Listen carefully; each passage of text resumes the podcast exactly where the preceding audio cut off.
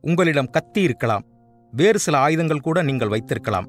ஆனால் அவற்றையெல்லாம் தூக்கி எறிந்துவிட்டு அகிம்சை என்னும் ஆயுதத்தை கையில் எடுத்துக் கொள்ளுங்கள். வெறுப்பை வெறுப்பால் விரட்டியடிக்க முடியாது. அன்பினால் மட்டுமே அதை அரவணைத்துக் கொள்ள முடியும் என்று ஒடுக்கப்பட்ட ஒரு இனத்தின் உரிமைப் போராட்டத்தை அன்பால் வென்றெடுத்த ஓர் உயரிய சிந்தனையாளர் Martin Luther King Junior. Martin Luther King ஆயிரத்தி தொள்ளாயிரத்தி இருபத்தி ஒன்பதாம் ஆண்டு ஜனவரி மாதம் பதினைந்தாம் நாள் ஐக்கிய அமெரிக்காவில் உள்ள அட்லாண்டா நகரில் பிறந்தார். மைக்கேல் கிங் மற்றும் அல்ஃபர்டா என்கிற இவரின் பெற்றோர்கள். இவருக்கு வைத்த பெயர் மைக்கேல் கிங் என்பதாகும். ஜெர்மனியின் மிகச்சிறந்த சீர்திருத்தவாதிகளுள் ஒருவரான மார்ட்டின் லூதர் மேல் மிகுந்த ஈடுபாடு கொண்ட இவரின் தந்தை தனது பெயரை மட்டுமல்லாது தனது மகனின் பெயரையும் மார்ட்டின் லூதர் கிங் என்று மாற்றினார். பின்னாளில் ஒரே மாதிரியான பெயர்களால் குழப்பம் வந்துவிடக்கூடாது என்பதற்காக இவர் மார்ட்டின் லூதர் கிங் ஜூனியர் என அடையாளம் கொண்டார். அட்லாண்டா நகரில் உள்ள எப்பினேசர் பாப்டிஸ்ட் தேவாலயத்தில் மதப்போதகராக போதகராக பணியாற்றும் குடும்பத்தில் பிறந்த மார்ட்டின் லூதர் கிங் அட்லாண்டா நகரில் உள்ள புக்கர் டி வாஷிங்டன் பள்ளியில் தன் பள்ளிக் கல்வியை முடித்தார். பிறகு மோர்ஹவுஸ் கல்லூரியில் இளங்கலை பட்டம் பெற்ற அவர் ஆயிரத்தி தொள்ளாயிரத்தி ஐம்பத்தி ஒன்னில் பென்சில்வேனியா நகரில் சமயக் கல்விக்கான பட்டப்படிப்பையும் நிறைவு செய்தார்.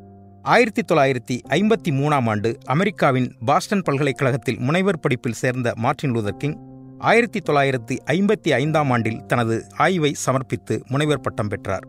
பாஸ்டன் பல்கலைக்கழகத்தில் படிக்கும்போது அங்கு கரெட்டா ஸ்காட் என்னும் பெண்ணை சந்திக்கும் மார்டின் லூதர் கிங் பிறகு அவரை தன் வாழ்க்கை துணைவராக ஏற்றுக்கொள்கிறார். இவர்களுக்கு நான்கு குழந்தைகள் பிறக்கின்றனர். ஆயிரத்தி தொள்ளாயிரத்தி ஐம்பத்தி நாலாம் ஆண்டு தனது இருபத்தி ஐந்தாம் வயதில் அலபாமா நகரில் உள்ள மான்கோமரின் என்ற ஊரின் பாப்டிஸ்ட் தேவாலயத்தில் மத போதகராக தன் வாழ்க்கையை தொடங்குகிறார் மார்டின் லூதர் கிங்.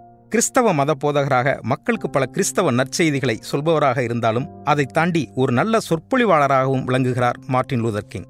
பெரும்பாலான தனது சொற்பொழிவுகளில் அன்பையும் சகிப்புத்தன்மைகளையும் வலியுறுத்தி பேசுகிறார். எதிரிகளை கூட நேசிக்க வேண்டும் என்பதே அவர் கற்பிக்கும் வாழ்க்கை பாடமாக இருந்தது. காந்தியின் கொள்கைகளின் மீதும் இயேசுவின் நெறிகளின் மீதும் மிகுந்த ஆர்வம் கொண்ட மார்டின் லூதர் கிங் அவர்களின் சிந்தனைகளில் இருந்தே தனது செயல்பாடுகளை உருவாக்கிக் கொண்டார். லியோ டால்ஸ்டாயின் போரும் அமைதியும் நூல் மார்ட்டின் லூதருக்குள் ஒரு மிகப்பெரிய தாக்கத்தை ஏற்படுத்தியிருந்தது. பல சந்தர்ப்பங்களில் அந்த நூலை மேற்கோள் காட்டி சொற்பொழிவாற்றியிருக்கிறார் மார்ட்டின் லூதர் கிங். காந்தியை பற்றி மார்ட்டின் லூதர் கிங் அவர்கள் கேள்விப்படுகிறார். அவரை வாசிக்கிறார். அவருடைய எழுத்துக்களை எல்லாம் வாசிக்கிறார். அவரை சந்திக்க வேண்டும் என்கிற ஒரு மிகப்பெரிய ஆவல் அவரிடம் உள்ளது. ஆனால் ஆயிரத்தி தொள்ளாயிரத்தி ஐம்பத்தி ஒம்போதில் தான் மார்ட்டின் லூதர் கிங்கால் இந்தியாவுக்கு வருகை தர முடிகிறது. அவர் இந்தியாவுக்கு வருகிறார். இங்கே வந்து அவர் வந்து இந்த மண்ணில் நின்று கொண்டு அவர் சொல்கிறார் என்னால் வந்து அகிம்சை என்கிற இந்த போராட்ட வடிவத்தை இந்தியாவுக்கு வந்த பிறகுதான் என்னால் அதை முழுமையாக உணர முடிகிறது அப்படின்னு ஒரு ரொம்ப முக்கியமான விஷயத்தை அவர் சொல்கிறார். அதே போல் அவர் வந்து இந்த இந்த இந்த போராட்ட வ- வடிவம் என்பது இங்கே இருக்கக்கூடிய ஒடுக்கப்பட்டவர்களுக்கான ஒரு மிகப்பெரிய வலிமையான ஆயுதம் இந்த போராட்ட வடிவம் என்பதை பற்றி அவர் சொல்கிறார்.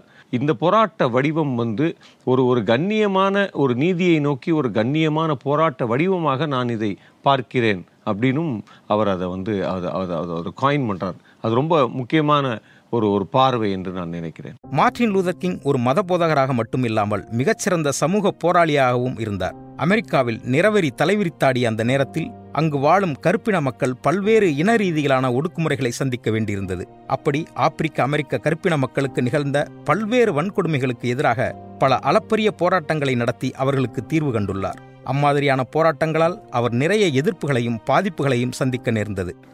ஆயிரத்தி தொள்ளாயிரத்தி ஐம்பத்தி ஐந்தில் மவுண்ட் குமாரி என்கிற நகரத்தில் அஹ், தூதர் லூதர் கிங் அவர்கள் அங்கே ஒரு மத போதகராக ஒரு பாஸ்டராக இணைகிறார் அந்த ஊரில் இருக்கிறார். பொதுவாக ஒரு போதகர் என்றாலே ஒரு செல்வாக்கு மிக்க பதவி தான் அந்த ஊரில். அவருக்கு உத்தரவாதமான சம்பளம் இருக்கிறது தங்குமிடம் இருக்கிறது அனைத்தும் இருக்கிறது. ஆனால் அவர் அவர் அவர் அப்படி தன்னுடைய ஒரு ஒரு போதகர் பணியில் நிறைவடையவில்லை. அந்த ஊரில் நடக்கக்கூடிய ஒரு முக்கியமான சம்பவம் தான் அவர் வாழ்க்கையை மாற்றியது என்று நான் நினைக்கிறேன். அந்த ஊரில் ஒரு இருபத்தைந்து வயது மதிக்கத்தக்க ஒரு பெண்மணி பேருந்தில் சென்று கொண்டிருக்கும்போது அந்த பேருந்தில் அன்றைக்கு வழக்கம் என்னென்னா கருப்பினத்தவர்கள் பேருந்தில் ஏறலாம். ஆனால் ஒரு வெள்ளையினத்தவர் அந்த வண்டிக்குள் வந்து விட்டால் உடனடியாக அந்த கருப்பினத்தவர் எழுந்து இடம் கொடுத்தாக வேண்டும். அவருடைய இடத்தை காலி செய்யாத. அப்படி அங்கே ஒரு பெண்மணி தன்னுடைய இருக்கையிலிருந்து எழ மறுக்கிறார். அவர் நான் ஏன் எழ வேண்டும்? என்கிற ஒரு கே கேள்வியை எழுகிறார். அந்த பெண் அடித்து அந்த சீட்டிலிருந்து எழுப்பப்படுகிறார் துரத்தப்படுகிறார். அது ஒரு தனி கதை. ஆனால் இந்த சம்பவம் மார்ட்டின் லூதர் கிங் அவர்களுக்கு ஒரு பெரிய இன்ஸ்பிரேஷனாக மாறுகிறது. அவர் ஒரு பெரிய ஒத்துழாமை இயக்கத்தை அறிவிக்கிறார். இந்த பேருந்துகளை கருப்பினத்தவர்கள் இனி புறக்கணிக்க வேண்டும் என்கிற ஒரு பெரிய அறைகோலை அவர் விடுக்கிறார்.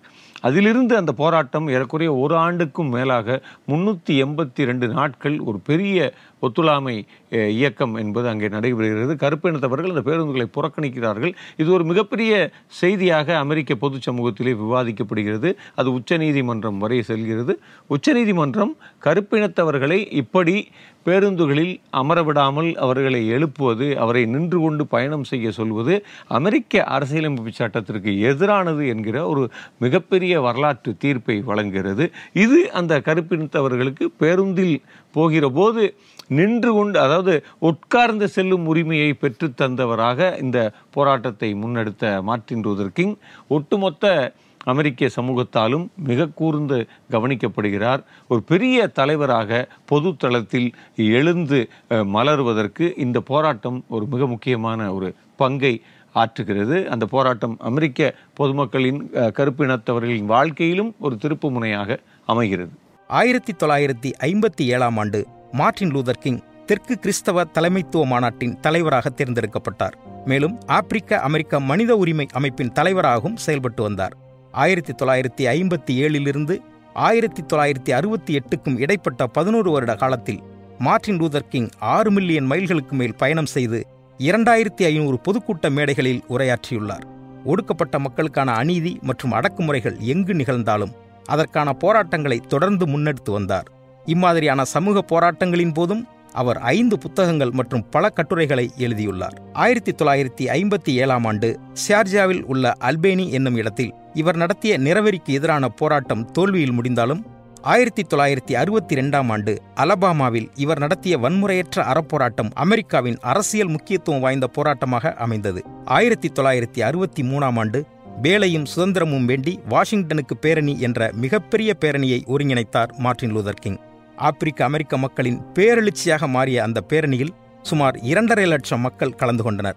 வாஷிங்டனில் உள்ள ஆப்ரஹாம் லிங்கன் சதுக்கத்தில் ஒன்று கூடிய அந்த பேரணியின் பெரும் மக்கள் திரள் முன்னால் மார்ட்டின் லூதர் கிங் ஓர் உணர்ச்சிமிக்க உரையாற்றினார். எனக்கு ஒரு கனவு உண்டு என்ற தலைப்பில் அவர் ஆற்றிய அந்த உரைதான் அமெரிக்காவின் மனச்சாட்சியை தட்டி எழுப்பிய மந்திரமாக இன்று வரை நினைவு கொள்ளப்படுகிறது ஆயிரத்தி தொள்ளாயிரத்தி அறுபத்தி மூணில் இரண்டரை லட்சம் பேரை திரட்டி ஒரு மிக பெரும் ஊர்வலத்தை நடத்துகிறார் மார்ட்டின் லூதர் கிங். அந்த ஊர்வலம் ஆப்ரஹாம் லின்கன் அவர்களுடைய சதுக்கத்தில் நிறைவு பெறுகிறது. அங்கே அவர் ஒரு மிக முக்கியமான உரையை ஆற்றுகிறார். எனக்கு ஒரு மிகப்பெரும் கனவு இருக்கு என்கிற அவருடைய உரை அது. அவசியம் முழுமையான உரையை நீங்கள் அனைவரும் கேட்க வேண்டும். அந்த உரையில் அவர் எப்படி ஒரு நூற்றாண்டு ஆன பின்பும் இந்த அமெரிக்க மண்ணில் நாம் எல்லோரும் அடிமைகளாக இருக்கிறோம் என்பதை அவர் விரிவாக விவரிக்கிறார். இந்த நிலத்தில் நாம் எப்படி அடிமைகளாக இருக்கிறோம் எப்படி மனிதர்களாகவே நாம் நடத்தப்படுவதில்லை இந்த மண்ணில் ஒரு விடுதியில் நம்மால் அறை எடுத்து தங்க முடியாது நமக்கு இங்கே வாக்குரிமை இல்லை. அப்போ அவர் இதெல்லாம் தன்னுடைய கனவாக சொல்கிறார். எனக்கு ஒரு பெரிய கனவு இருக்கிறது. நாம் அனைவரும் இந்த போராட்டத்தின் வழியே வாக்களிக்கும் உரிமையை பெறுவோம் அப்படின்னு அவர் சொல்கிறார். இங்கே நாம் நிறத்தால் மதிக்கப்படுகிறோம். நிறத்தை வைத்து தான் இங்கே அடையாளப்படுத்தப்படுகிறோம். நிச்சயமாக இவையெல்லாம் கலையும். என்னுடைய வருங்கால தலைமுறை என் குழந்தைகள் எல்லோரும் சமமாக இங்கே இருக்கக்கூடிய பள்ளிகளில் கல்லூரிகளில் பயில்வார்கள். அவர்கள் அவர்களுடைய நிறத்தால் அல்ல அவர்கள் அவர்களுடைய குணத்தால் மதிக்கப்படுவார்கள் என்ற ஒரு பெரிய ஏக்கத்தை அவர் அந்த உரையில் வந்து சொல்கிறார். அமெரிக்க அரசியல் அமைப்பின் மறுசீரமைப்பு திருத்தங்களுக்கு முன்னர் ஐக்கிய அமெரிக்காவில் சில கருப்பினத்தவர்களுக்கு வாக்களிக்கும் உரிமை இருந்து வந்தது. ஆயிரத்தி எண்ணூற்றி எழுபதுக்கு பிறகு கருப்பினத்தவர்கள் சட்டத்தின் முன் கோட்பாட்டளவில் சமமாக நடத்தப்பட்டனர் என்றாலும் வாக்களிக்கும் உரிமைகளில் பல்வேறு குழப்பங்கள் நீடித்து வந்தன. சொத்துரிமை அடிப்படையில் மட்டுமே வாக்களிக்க முடியும் என்ற நிலைமை இருந்தபோது பெரும்பாலான கருப்பினத்தவர்கள் சொத்து இல்லாதவர்களாகவே இருந்தனர். இதனால் எல்லோருக்குமான வாக்குரிமை என்பது இல்லாத சூழலில் ஆப்பிரிக்க அமெரிக்க கருப்பினத்தவர்களின் வாக்குரிமைக்காக மார்ட்டின் லூதர் கிங் தொடர்ச்சியான பல போராட்டங்களை நடத்தினார். அவருடைய போராட்டங்களின் விளைவாக ஆயிரத்தி தொள்ளாயிரத்தி அறுபத்தி ஐந்தாம் ஆண்டு வாக்களிக்கும் உரிமைகள் சட்டம் உருவானது. அப்போதைய அமெரிக்க குடியரசுத் தலைவர் லிண்டன் பி ஜான்சன் இந்த சட்டத்தை நிறைவேற்றி கையெழுத்திட்டார். அப்படி உருவான அந்த சட்டம் அதுவரைக்கும் அமெரிக்காவில் உருவான கூட்டாட்சி சிவில் சட்டத்தில் மிக முக்கியமானதாக கருதப்பட்டது. அமெரிக்காவில் கருப்பினத்தவர்களுக்கு தொடர்ந்த வாக்குரிமை அற்ற நிலைதான். இந்தியாவை போலத்தான் அங்கேயும் இருந்திருக்கிறது. கருப்பினத்தவர்களில் மிகப்பெரிய செல்வந்தர்களுக்கு வாக்குரிமையை கொடுத்து அவர்களை மட்டும் திருப்திப்படுத்தி இருக்கிறார்கள் அப்புறம் ஒரு காலகட்டத்தில் அங்கே கல்வி கற்றவர்களுக்கு வாக்குரிமை என்கிற அளவில் இருந்திருக்கு. ஆனால் பெரும்பகுதியான ஆப்பிரிக்க அமெரிக்கர்கள் என்பது நில உடைமை அற்றவர்களாக நிலமற்றவர்களாக உரிமையற்றவர்களாகத்தான் இருந்திருக்கிறார்கள்.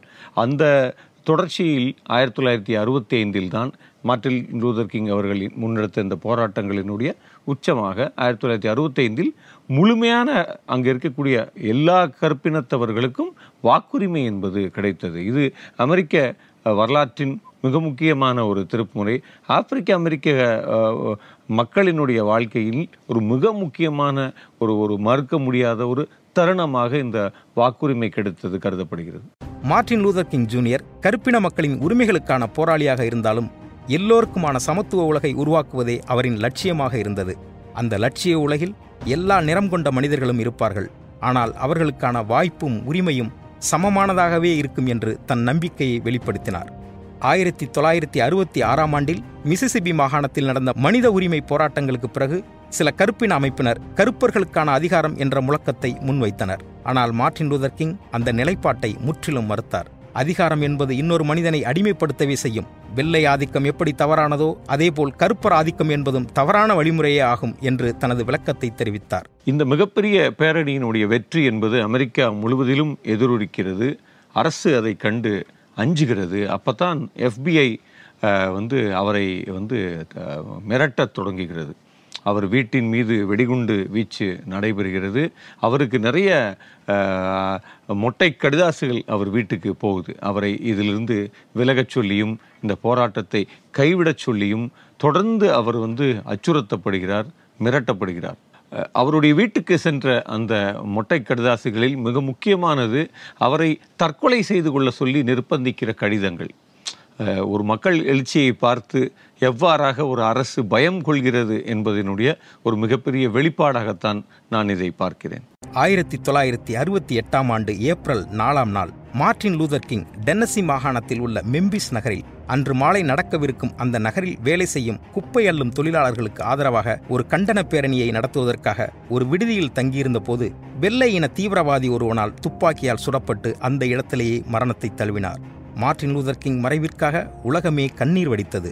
உலகின் கருப்பு காந்தி என போற்றப்பட்ட மார்டின் லூதர் கிங் ஜூனியர் காந்தியைப் போலவே துப்பாக்கி குண்டுகளை நெஞ்சில் ஏந்திக் கொண்டார். மார்டின் லூதர் கிங் நினைவாக அமெரிக்காவில் ஜனவரி மாதம் மூன்றாவது திங்கட்கிழமை மார்ட்டின் லூதர் கிங் நினைவு தினம் அனுசரிக்கப்பட்டு வரப்படுகிறது. இந்த நாள் அமெரிக்காவின் விடுமுறை நாளாகவும் அறிவிக்கப்பட்டுள்ளது. நீண்ட நெடுநாள் வாழ்ந்திருக்க வேண்டிய ஒரு மிக மகத்தான தலைவர் அவர். இன்றைக்கு நாம் ஆப்பிரிக்க அமெரிக்கர்களில் பலரை கேள்விப்படுகிறோம். விளையாட்டு வீரர்களாக கிரிக்கெட் நட்சத்திரங்களாக பாப் பாடகர்களாக தொலைக்காட்சி நிகழ்ச்சியினுடைய ஒருங்கிணைப்பாளர்களாக. ஆனால் இத்தனை பெரும் கருப்பினத்தவர்கள் இன்றைக்கு உலகத்தில் கேள்விப்படுவதற்கு அடிப்படையான காரணம் அங்கே கருப்பினத்தவர்களின் விடுதலைக்காக போராடிய மார்ட்டின் லூதர் கிங் அவர்கள் கருப்பினத்தவர்களின் வாழ்க்கையில் கொண்டு வந்த பல்வேறு விதமான மாற்றங்கள். அது கல்வி தொடங்கி காமன் ஸ்பேஸ் ஒரு பப்ளிக் ஸ்பேஸ் ஒரு பல்கலைக்கழகம் ஒரு கல்லூரி ஒரு ரயில் நிலையம். அப்படி இந்த இந்த இந்த பப்ளிக் ஸ்பியரை வந்து இன்னைக்கு அம் ஆஃப்ரோ அமெரிக்கர்களுக்கு நிறம் என்கிற பாகுபாட்டை கடந்து அதை திறந்து கொடுத்தது. போராடி அனைவருக்கும் அனைவரும் சமம் இந்த நிலத்தில் இந்த நிலத்திற்கு வந்த எல்லோருமே இம்மிகிரண்ட்ஸ் தான். இந்த நிலத்தில் இருக்கக்கூடிய எல்லோரும் குடியேறியவர்கள் தான் அதனால் நாம் அனைவரும் சமம். இங்கே நிறத்தால் யாரும் அடிமைப்படுத்தப்படக்கூடாது என்கிற அமெரிக்காவினுடைய ஒரு பெரிய சுதந்திர அத்தியாயத்தை இந்த உலகத்திற்கு உறக்க அறிவித்தவர்கள் மார்ட்டின் லூதர் கிங் அவர்கள். அது ஏதோ அங்கே அடிமைப்பட்டவர்களுக்கான போராட்டமோ குரலோ அல்ல. மாறாக இந்த உலகம் முழுவதிலும் அடிமைப்பட்டவர்களின் குரலாக உலகம் முழுவதிலும் அடிமைப்பட்டவர்கள் விடுதலை பெற வேண்டும் என்கிற ஒரு ஏக்கப் பெருமூச்சை வெளிப்படுத்தியவராக மார்ட்டின் லூதர் கிங் அவர்கள் வரலாறு நெடுகிலும் வரலாறு உள்ளவரை ஒரு மகத்தான தலைவராக நினைவுகூரப்படுவார் போற்றப்படுவார். அமெரிக்க கருப்பின வரலாற்றில் மறுக்க முடியாத மைல் கற்களாய் பல சாதனைகள் நிகழ்த்திய மார்ட்டின் லூதர் கிங் ஜூனியர் அமெரிக்காவில் மட்டுமல்லாது உலக அளவிலான பல அங்கீகாரங்களையும் பெற்றுள்ளார். ஆயிரத்தி தொள்ளாயிரத்தி அறுபத்தி நாலாம் ஆண்டு டிசம்பர் பத்தாம் நாள் அவருக்கு அமைதிக்கான நோபல் பரிசு அறிவிக்கப்பட்டது. ஆயிரத்தி தொள்ளாயிரத்தி அறுபத்தி மூணாம் ஆண்டில் எனக்கு ஒரு கனவு உண்டு என்ற அவரின் புகழ்மிக்க உரைக்காக டைம் இதழின் சிறந்த மனிதராக தேர்ந்தெடுக்கப்பட்டார். தன் வாழ்க்கையின் அதிக நாட்களை இன விரோதிகள் சூழ்ந்த யுத்த களத்தில் கழிக்க நேர்ந்தாலும் தன் எதிரிகள் அனைவருக்கும் தன் அன்பையே பரிசாக அளிக்க நினைத்தார் மார்டின் லூதர் கிங். ஏனெனில் எதிரிகளை மாற்றும் சக்தி அன்பிற்கு மட்டுமே உண்டு என்று அவர் உறுதியாக நம்பினார். இந்த தொகுதியில் நாம் மார்ட்டின் லூதர் கிங் அவர்களை பற்றி பார்த்தோம். வருகிற தொகுதிகளில் இது போன்ற உலகின் மிக முக்கியமான ஆளுமைகள் தலைவர்களை பற்றி விரிவாக நாம் பார்க்க பார்க்கவிருக்கிறோம். நன்றி.